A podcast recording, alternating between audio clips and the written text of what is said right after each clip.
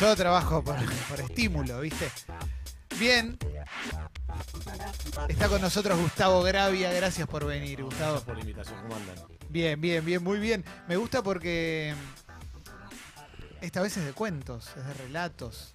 Sí, esta vez es ficción. ¿Qué Metiste más son? ficción. ¿Eh? Metiste ficción. Sí, eh, querían ficción, les di ficción, diría Fariña. El libro se llama Capangas a la cancha y otros relatos futboleros. De todos modos, debe ser difícil eh, superar la realidad que cubrís normalmente como periodista especializado en barras. Sí, no, hay, a ver, relatos que tengan que ver con formato barra, hay dos. Uno, Sí. obviamente, es el que le da nombre al título del libro. Y otro es un viejo relato que fue mi primer relato. Este es el tercer libro mío de ficción. Eh, y el primer relato que lo quise volver a, a- a poner acá, ¿viste esa- cosa media Sí. de, de Gil, digámoslo? Tengo, ¿te acordás aquel cuento que salió en Ah, aquel bueno. libro? Bueno, porque ese me lo curó Fontana Rosa, yo mételo, volvamos Y a sí, meter. claro, pero está bien, es un Eh, gusto que te das, ¿no? Es un gusto que te da, sí, así que está metido por ahí, por el medio de- del libro. Pero sí, qué sé yo, yo hacía mucho que no escribía ficción. Hace 15 años que había sacado el último libro de ficción y era como todo un desafío volver a, a escribir. No sé si a ustedes les pasa eh, esta cosa de decir, che, hace mucho que no hago algo, Sí, ¿cómo, claro. ¿cómo me saldrá? Sí. Eh, pero bueno, como tenía la oferta editorial de hacer un nuevo libro y yo estaba podrido de hacer investigación periodística, eh, y le dije no. Y viste que las editoriales son, Sí. che, si el libro funcionó bien, hay que sacar otro. Es como- Claro, obvio, obvio, obvio. Hay que sacar otro Es como ya. el cine también. Funcionó bien la peli, hagamos otra. Supongo, supongo. Este, por suerte, entonces no es el segundo capítulo del libro del año pasado. No, obvio. Es un libro original, que es el mejor libro que salió en la Argentina en los últimos meses, no me queda ninguna Pero duda. eso, eso lo, lo charlábamos con toda la gente que escribió libros y todos coincidían que Todos el tuyo era. Es una cosa Eh, increíble. Hay una cosa, la verdad desconozco a nivel mundial, salvo quizás alguno, algún que otro escritor, pero el género cuentos de fútbol es muy argentino, sino casi nuestro. O sea, porque está bien, tenés a Galeano de, de Uruguay, Sí. que puede hacer que, que hacía cuentos también, pero yo estoy pensando en Fontana Rosa, en Sacheri. Tenemos algo que, nos, que, que- que- que a nosotros nos copa Los por ingleses demás. tienen mucho, ¿eh? Tienen mucho Eh, también. Sí, los ingleses tienen mucho. Quizás eh, a mí el que más me gusta de los autores ingleses que tiene novelas y también libro de cuento en temática Nick Hornby es Nick Hornby, ¿no? sí, Sí. claro. Nick Hornby tiene un par de Ese es el uno. Increíble. Pero hay mucha literatura. eh, eh, y claro, alguien dirá, ¿y cómo lo sabes si vos no sabes nada de inglés? Sí. Porque lo he leído traducido. Sí, Nick Hornby yo pensaba en, su novela histórica, En Fiebre en las Gradas. No recuerdo cuentos en particular, tiene. debe tener seguramente. Tiene, acá en Argentina se editó una antología de cuentos generales y entre ellos Sí. tiene eh, cuentos vinculados a su pasión por el Arsenal. Eh, Pero acá en Argentina hay, digo, la tradición me parece de cuentos de fútbol eh, se engrosó desde hace no más de 20 años. Claro. Vos tenías Fontana Rosa. Eh, bueno, Soriano, que en realidad Soriano Sí. creo que todo el mundo dice, che, tenía, y no tenía tantos cuentos de, de fútbol, lo que pasa es que tiene algunos muy icónicos.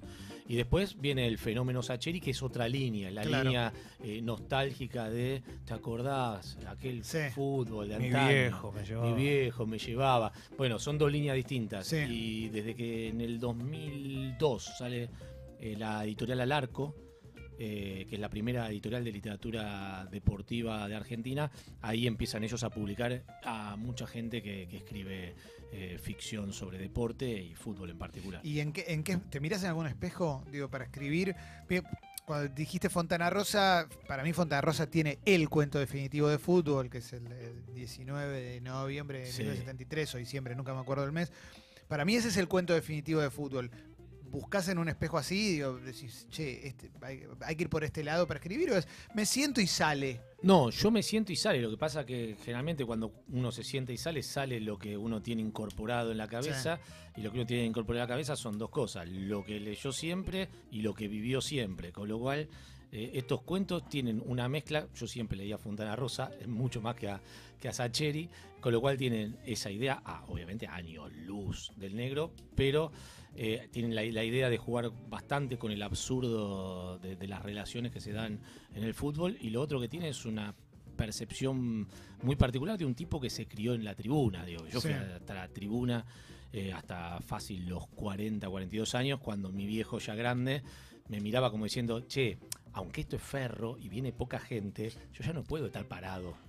¿Qué, te pasa? ¿Por qué no nos trasladamos a la platea? Porque si no, no voy a poder seguir viniendo a la cancha. ok, pa, vamos. Yo viví gran parte de mi vida en Ferro y el otro día pasé con el auto por el, por el puente Cacho Sacardi, digámosle así, por más que le pongan Nicolás Vila. Y, mm, y vi la. Están haciendo la local ahora. bueno estamos haciendo la local. Es un proyecto. Bueno, yo vi una parte. Bueno, vi una parte. La, parte que está construida hace creo que dos años. Ah, bueno. ¿Qué te pasa con, con el. Digo, yo sé que es para bien, pero te, te agarra esa nostalgia. Uh, los tablones, las correderas, entonces, las cabeceras. Te agarra un poco, a mí, me, a mí me parte al medio, aunque sé que es para mejor. A ver, ¿qué es lo que me pasa? Que yo jugaba cuando era chiquito y mi viejo me llevaba a la cancha, jugaba en la parte de abajo de la cancha de, ferro mientras se disputaba el partido. Sí, jugaba con, los hijos de los amigos de mi viejo, que después pasaban a ser mis amigos, y después nuestros hijos jugaban ahí. Sí, Entonces, cuando vos pasás por ahí, siempre tenés ese recuerdo de nosotros hacíamos más goles que los jugadores profesionales en la canchita de al lado. Eh, sí, qué sé yo, yo tengo el tablón, tengo un pedazo de tablón en mi casa, en un lugar importante. Para mí Ferro es una parte sustancial de mi vida, pero no solo por, por eh, lo que me da cada fin de semana eh, como, como espectador, sino porque mis amigos, mis mejores amigos son de son del club, digo, nosotros, yo me he criado en el club, soy socio de los cuatro años eh, y, el grupo básico de, donde yo he movido mi vida es Ferro y a cuatro cuadras a la distancia. De hecho hay un cuento en el libro que se llama Ponelo al tanque, que refiere a una situación particular a la cual yo nunca estuve, pero siempre me imaginé que podría haber estado y cómo hubiese respondido ante eso, es, digamos, Ferro es un equipo que yo toda mi adolescencia, que es la, época en que el fútbol te penetra mucho más, Ferro era un equipo muy poderoso, de hecho salió campeón dos veces de primera división cuando yo era adolescente. No hay nada mejor que tener 14 años que tu equipo de la vuelta. No hay nada mejor. No es lo mismo a los 30, no, no hay. Mejor que a los 14, 15 años no hay. Después mi equipo empezó a descender, fue a la B Nacional, bueno, ¿qué vamos a hacer? Después bajó la primera B y con cierto ánimo de discriminación que teníamos los de Caballito, la aristocracia de Caballito, teníamos que ir a jugar a Flandria, donde están jugando y están los caballos pastando ahí atrás, dejémonos de joder. Bueno, lo, llamamos, yo sé que hoy queda políticamente incorrecto decirlo, pero aquella vez con mis amigos llamamos como una excursión a los indios ranqueros, porque teníamos ir a cada cancha que jamás habíamos pensado.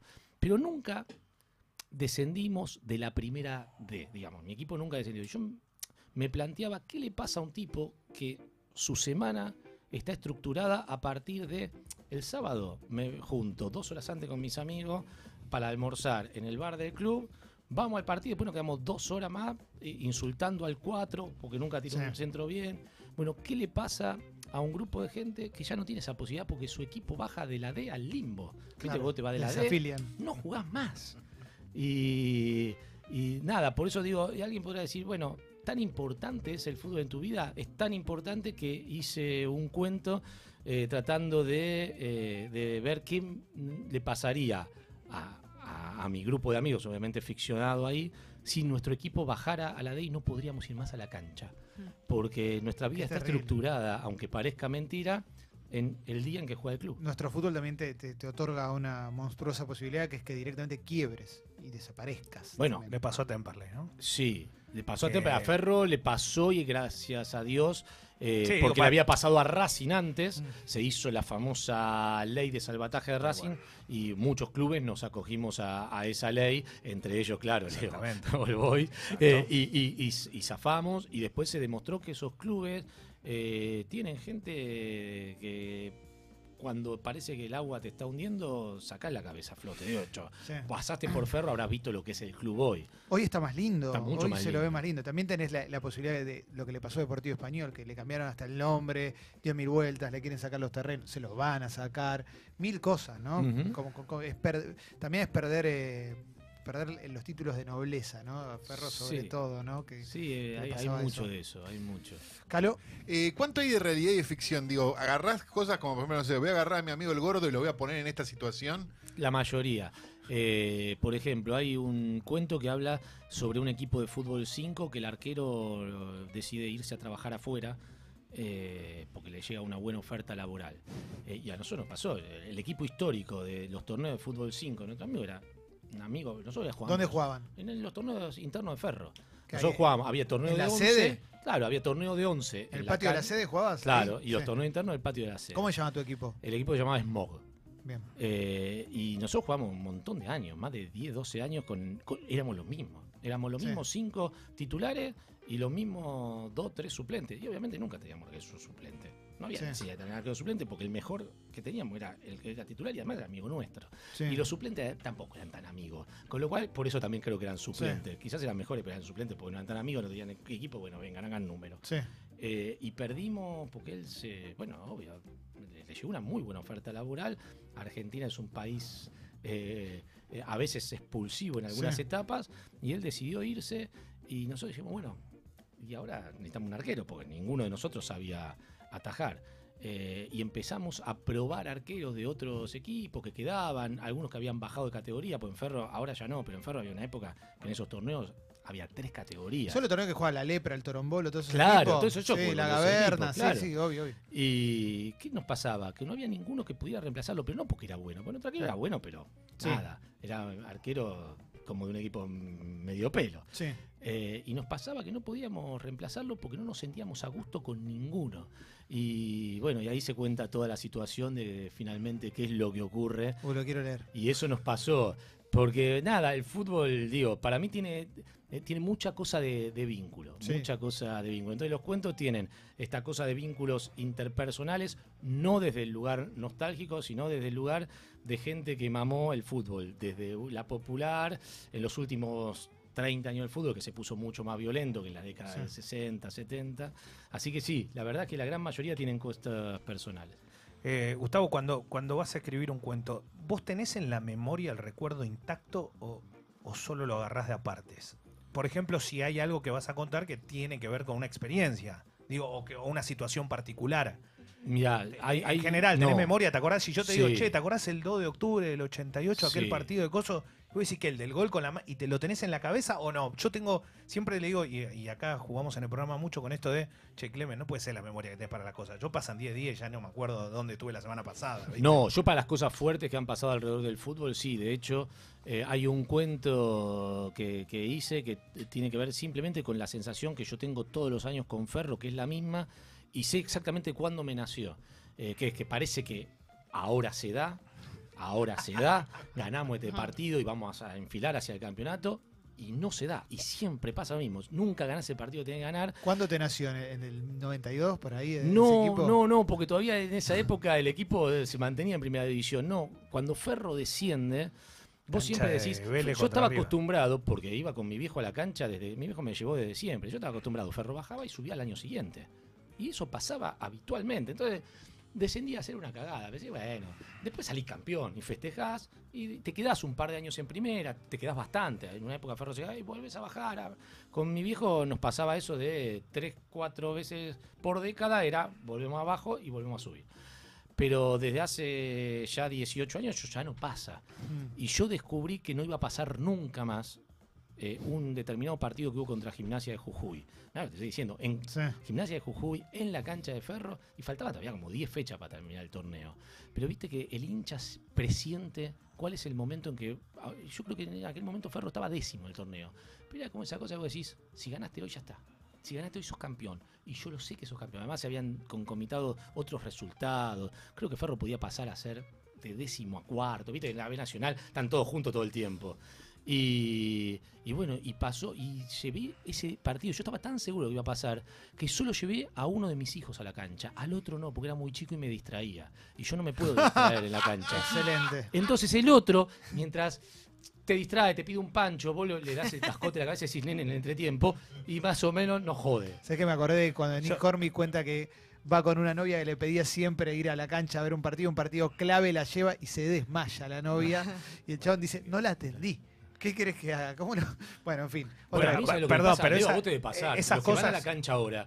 Pará, yo veo a, los pibes, yo a mi hijo lo veo con el celular, ahora ya no, pues mi hijo va a la tribuna, y le Sí. hizo la tradición que yo le en su momento la cometí a mi viejo. Sí. A una determinada edad, cuando tenés 10, 11 años, y me voy con mis amigos a la tribuna, lo Sí. más como la platea. Eh, pero está viendo un partido y está No, con el celular comentando el partido. Le digo, flaco, me dice, pero es un lateral mitad de cancha. El lateral mitad de cancha puede cambiar absolutamente el destino. de- Claro, no del partido, de nuestras vidas. Sí, ¿Cómo vas a estar obvio. comentando algo cuando alguien está sacando un lateral? es Eh, imposible. Te iba a decir eso. Para mí, eh, cuento fundamental, loco, el rompebola de la cancha. Los partidos se ven solos. No se ven entre 15 opinando uno al lado del otro. Viste que, y uno dice solo porque está lleno de gente, pero en general, viste que es como que uno quiere compenetrarse con lo que está pasando. Lo y pasa esto- es y esto que decís vos- una- cuando sos de un equipo chico, y a mí no me molesta que, que le digan a Ferro equipo chico, no sé cómo le Sí. cae a otro que.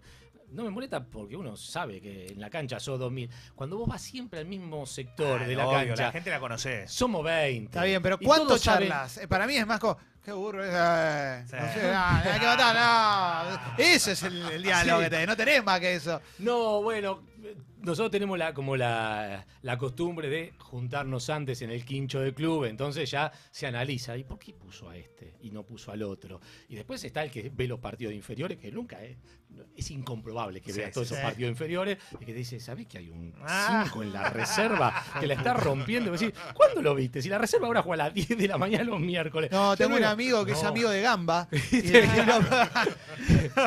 Jessy, Cuando estás escribiendo un cuento, ¿ya sabes qué cosas son las que van a gustarle al fanático o al que te lee? Como con esto los mato. Tipo, esta No. frase le toca el corazón o... No, de hecho, yo sé, ponele, no sé, el libro, el, el cuento este que, que le da nombre al libro, se llama Capangas a la cancha.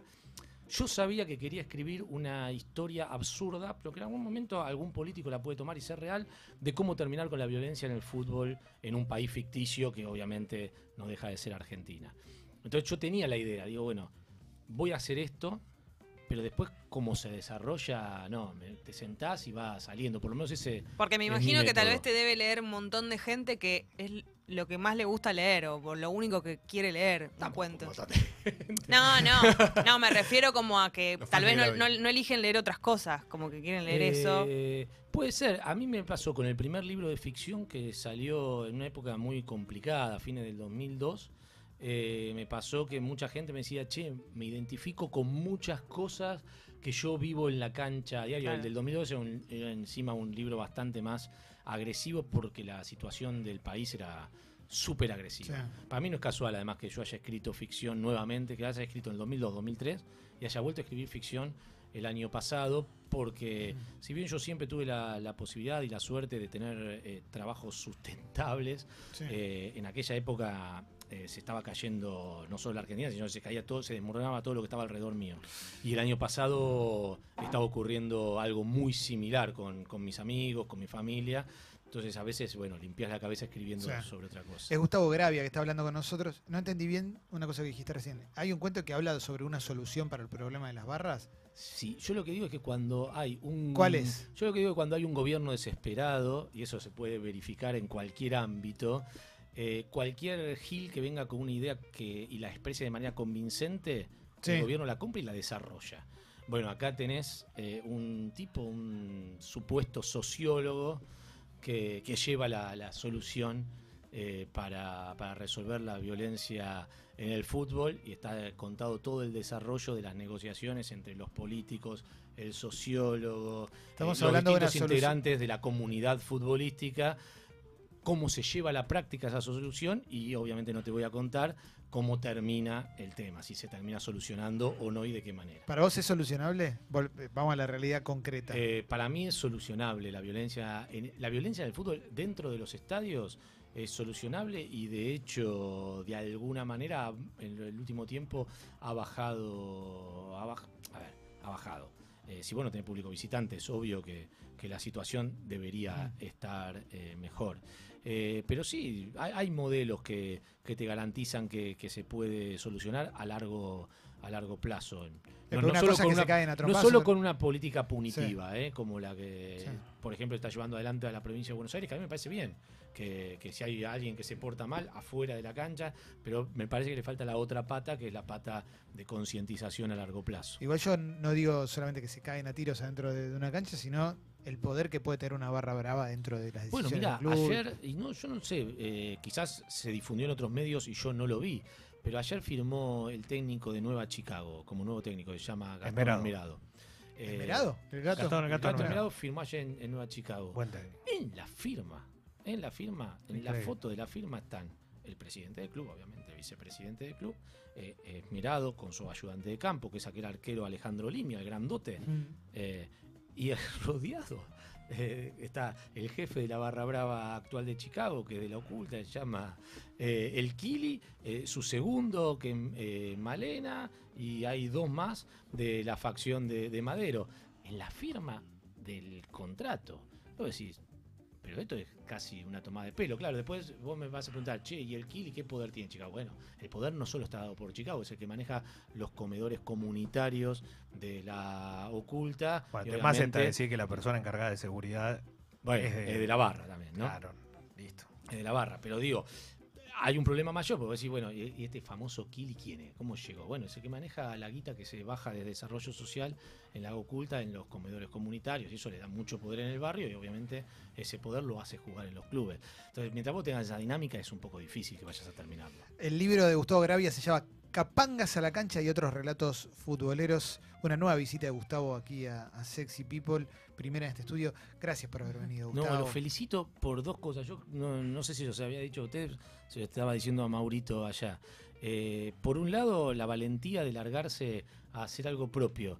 Eh, mucha gente te dice, "Eh, vos que sos valiente, que las barras. Yo soy un cagón para todo lo que sean emprendimientos como lo que ustedes están llevando adelante. Yo, a mí me da, la verdad, sana envidia decir, loco, qué bueno que se largaron con esto. Eh, ojalá les vaya fantástico, porque además el programa era muy bueno en su momento, sigue siendo muy bueno ahora. Muchas gracias. Así que a mí me da un placer enorme venir a, a una casa propia de ustedes. Gracias, Gustavo. Gracias por haber venido. Después lo vamos a subir a Spotify y ahí a Sexy People Podcast para que puedas disfrutar esta nota.